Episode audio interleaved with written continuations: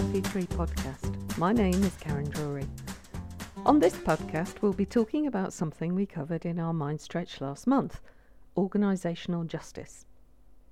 How many times have you heard the word, it's not fair? And not just in the playground from children, but everywhere. Global inequality has never been greater, from discussions over the gender pay gap to shocking figures about wealth distribution Fairness and equity are both hot topics. But what about fairness in organisations? Despite being studied for more than four decades, you don't hear much about organisational justice in management approaches. This is despite a lot of really positive findings. For example, that justice perceptions are consistent predictors of employee attitudes and behaviour that it connects with the psychological contract, which is so important for engagement, that it's a significant indicator of trust and strongly linked to organisational citizenship behaviours or going the extra mile to you and me. But is there just one type of justice? Over the 40 years it's been studied, scholars have developed three or four types of justice depending on which academic you read. But before we go any further, I asked two people who attended the mind stretch what it meant to them. First up, with a very elegant definition, is Gary Saunders, HR Director at the Marine Management Organisation.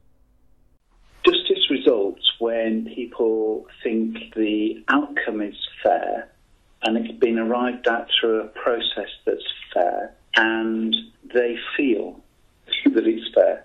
So there's an emotional um, element as well. So it's not just intellectual. In the British Library, I caught up with Adam Hibbert, a change and communication consultant. Adam went into a bit more detail. It's a slippery concept, isn't it? I think I think I start from a distributive perspective on this. I mm. think most of us expect um, outcomes that are sort of commensurate with what we put in, and we like to see systems that recognise both strong and weak contributions. That said, I think in practice, as practitioners, we tend to find that procedural justice is uppermost in a lot of minds, particularly because of the legalities involved. And so that also comes to have a big influence on, on how people perceive the, the, the relationships they're in. Adam mentioned distributive justice, which does indeed translate fairness as you get out what you put in what you put in might be effort, experience, and education. What you get out might be wages, job security, promotion. But not everybody in academia believed that that was right. They saw that some people may not have equal access to things like education and therefore would always be disadvantaged. They viewed justice as the process of getting to an outcome, how fairly things are decided, and whether the way the process works is consistent without vested interests and using up to date and accurate information to get to that decision. It also includes whether decisions can be revisited, whether the outcome is morally right, and how the people impacted have been consulted. Adam mentioned it. It's called procedural justice, and it is particularly concerned about voice. So it's hardly any surprise that as a communications professional, Adam is really interested in the concept. Academics have developed two other types of justice, both also concerned with communication. There's interactional justice, which is about how truthfully and respectfully people are involved in the decision and whether there was any other decision that could be made. So, how things are communicated is important here. And finally, there's informational justice, which is about the truthfulness and accuracy of explanations. That's the what. So, while it sounds a bit complicated when put in academic terms, really? How weird are these concepts? That people affected by a change should be consulted, treated respectfully, and that what's done should be done consistently and without a skewed agenda? That change should be honestly and openly communicated? Back to Adam. There are always loads of really well meaning people involved in these processes, and I think uh, by and large we all take the, the underlying principles quite seriously as professionals and, and, want to make sure that we've got robust and sort of plausible outcomes from, from these things. But as we all know also, um, the imperatives in those situations are rarely humane. They are very instrumental and very brutal in some ways. There's a discipline uh, of the market, and people get hurt in the process. And, and the, the, question is how you go about doing change in a way that doesn't cause unfair hurt or unnecessary hurt. Um, so there's a lot of stuff about making sure that people feel respected in the process, um, telling them early, telling them often, everything that you can share. Obviously, there are sort of there's a professional experience that comes into play there about what what constitutes healthy sharing and what's oversharing and, and will result in you having to retract stuff later. You know, I've been in situations where we've done a very, very positive, active engagement with people going through quite a major change, but then having got to the end of that process, finding that the change hadn't been severe enough in terms of achieving its cost targets, and then having to put everyone through an emergency much more brutal in a short, short time frame to, to make up the difference, which rather undid the, the, the good work that had gone before. Through those experiences, I think um, change professionals become more canny about how to mm. how to lead a change and to make sure that they're not causing an undue harm. The issue of transparency is an interesting one. People might consider that justice isn't being done if it's not seen to be being done. And most people would see the HR department as the distributor of justice, but it may not be able to be transparent either. Gary Saunders again. The result of an HR process doesn't always feel fair to the people who have been affected by it. And that's because the way that the, the processes are put together tends to favour the complainant rather than the person who's being complained against. So if it's, for example, a, a, bullying case or something like that, it often feels to the recipient they have to prove their innocence, which is obviously the opposite of, of the normal concept of innocent until proven guilty. There's some feeling that HR processes don't necessarily feel as though they've got justice running through them because people don't actually understand what's happening for often the right reasons. It's sometimes impossible to, to run a transparent HR process that's also fair because it's not fair to me if, if, if someone makes a complaint of, of bullying harassment, for example, that's a very serious type of allegation. I wouldn't want the, the whole organisation to know what was going on. Um, I'd want that to be kept confidential. But clearly, the, the keeping of confidentiality means that the process isn't transparent. So it might feel to an outsider as though it's not it's not fair or it's not it's not an obvious justice. So, we might not be able to fulfill the principles of organisational justice in change communication because of illegalities, and it may not work with HR because of confidentiality. But before we decide that organisational justice is useless outside the ivory towers of academia, there are studies to show that perceptions of fairness affect the extent to which employees accept and adjust to organisational change from major restructure to the implementation of a smoking ban. Interestingly, the reverse is also true. In 1990, Jerald Greenberg developed a case study of two sites in a manufacturing firm that was introducing temporary pay cuts. In Site A, employees were given detailed information about why the company was cutting 10% from everyone's pay, and this was delivered in person by a senior executive who gave a thorough explanation, emphasized that the cuts were happening to everyone, and who said how sorry he was. He also said that of the available options, this was the least worst.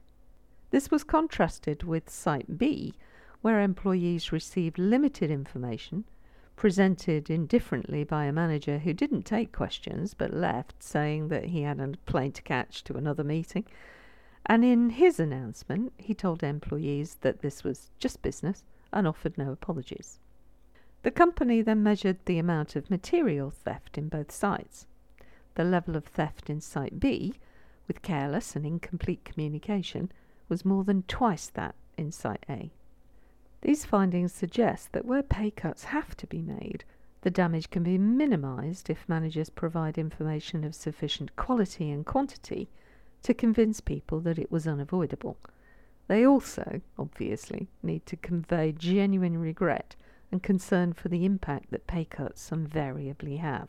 This is only one study, of course, but there are plenty of others and a number of meta analyses as well.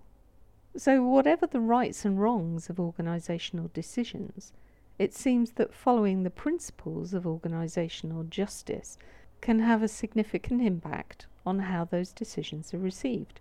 People may not like the decision, but they may be better able to live with it if they feel that the process, the communication, and the distribution of pain has been done fairly. So, given all of that, why isn't organisational justice better used, more used, used at all? Gary Saunders. I was thinking about this this question about you know how do you make a change process feel just to the people who are going through it, and I couldn't find any change model that even referred to justice. And they talk about communications, but that's quite different, I think. But I couldn't find anything where, where anybody has come up with a change process that, that includes a discussion of how you make it just. There's no doubt, I think, that, that, that if you understand why the decision was made and how it was made, and you feel that both of those things feel right, you're more likely to, to feel that the, the process is just. But it, it, it feels as though it's a byproduct rather than an aim.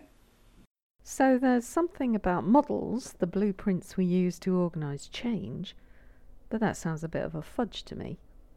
Isn't this about a failure of leadership if we can't run our organisations with justice? Is it, is it one of these things where a lot of people just feel uncomfortable because it could be opening them up or their organisation up to challenge in a way that, that they find difficult to deal with? It's a bit like the idea of communications in change is that you know you should keep people informed, even if some of the regular communications are nothing new to report this week. But if, you, if you're going beyond that, if you're trying to explain to people not just what's happening, but why it's happening in a way that might make it feel more just, then you're opening, you're showing people your homework, and, and, and therefore they might mark it. So if you take the view that, that leadership is largely a transactional activity, then you wouldn't even think about putting that kind of component into it, would you? So there's also something about our leadership skills here. But does that make organisational justice too difficult to use?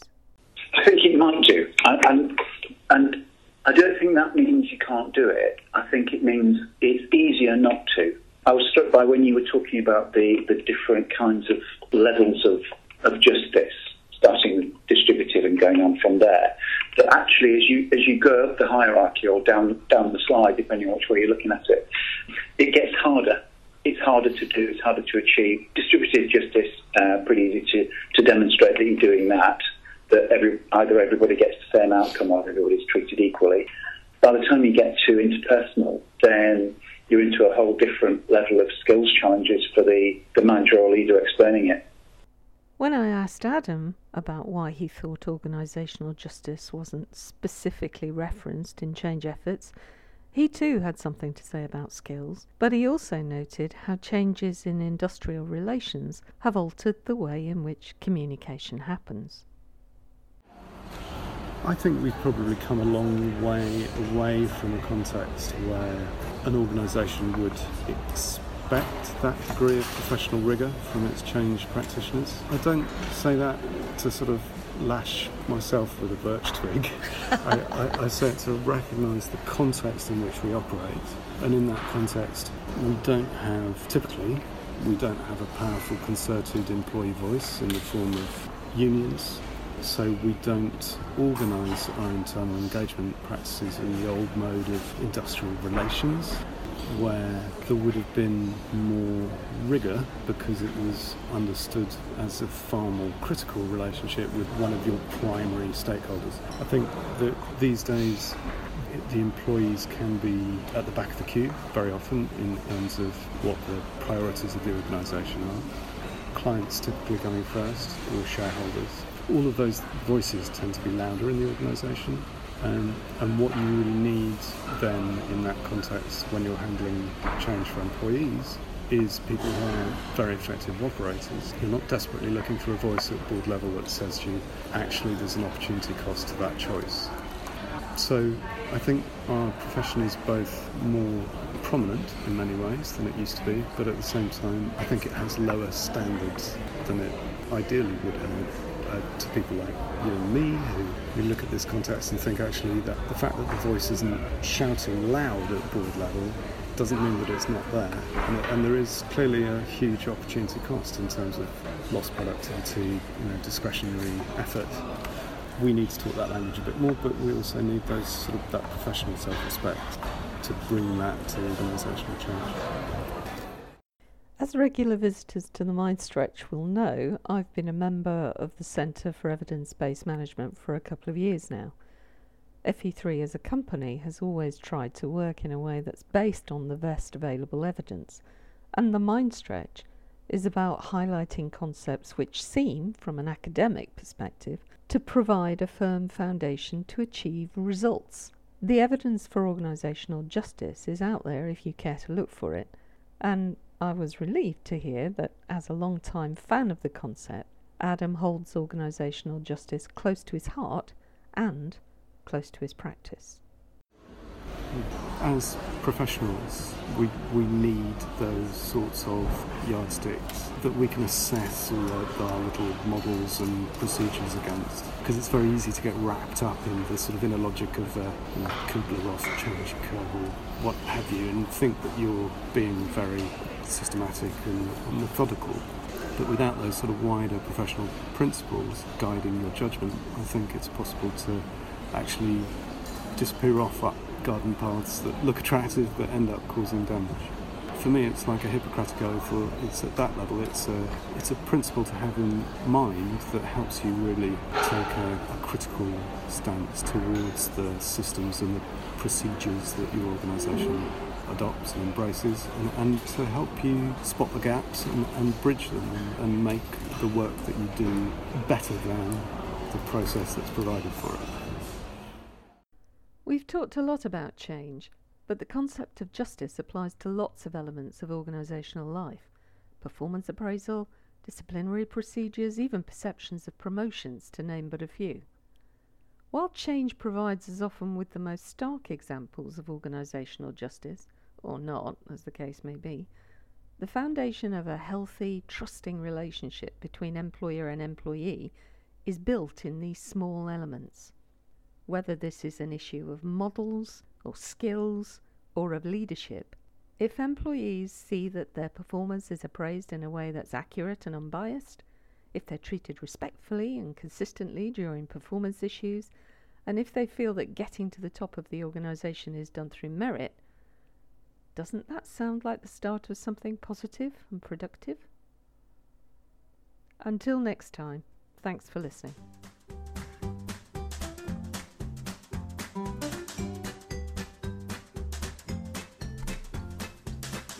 This podcast was inspired by a FE3 Mindstretch run earlier this year.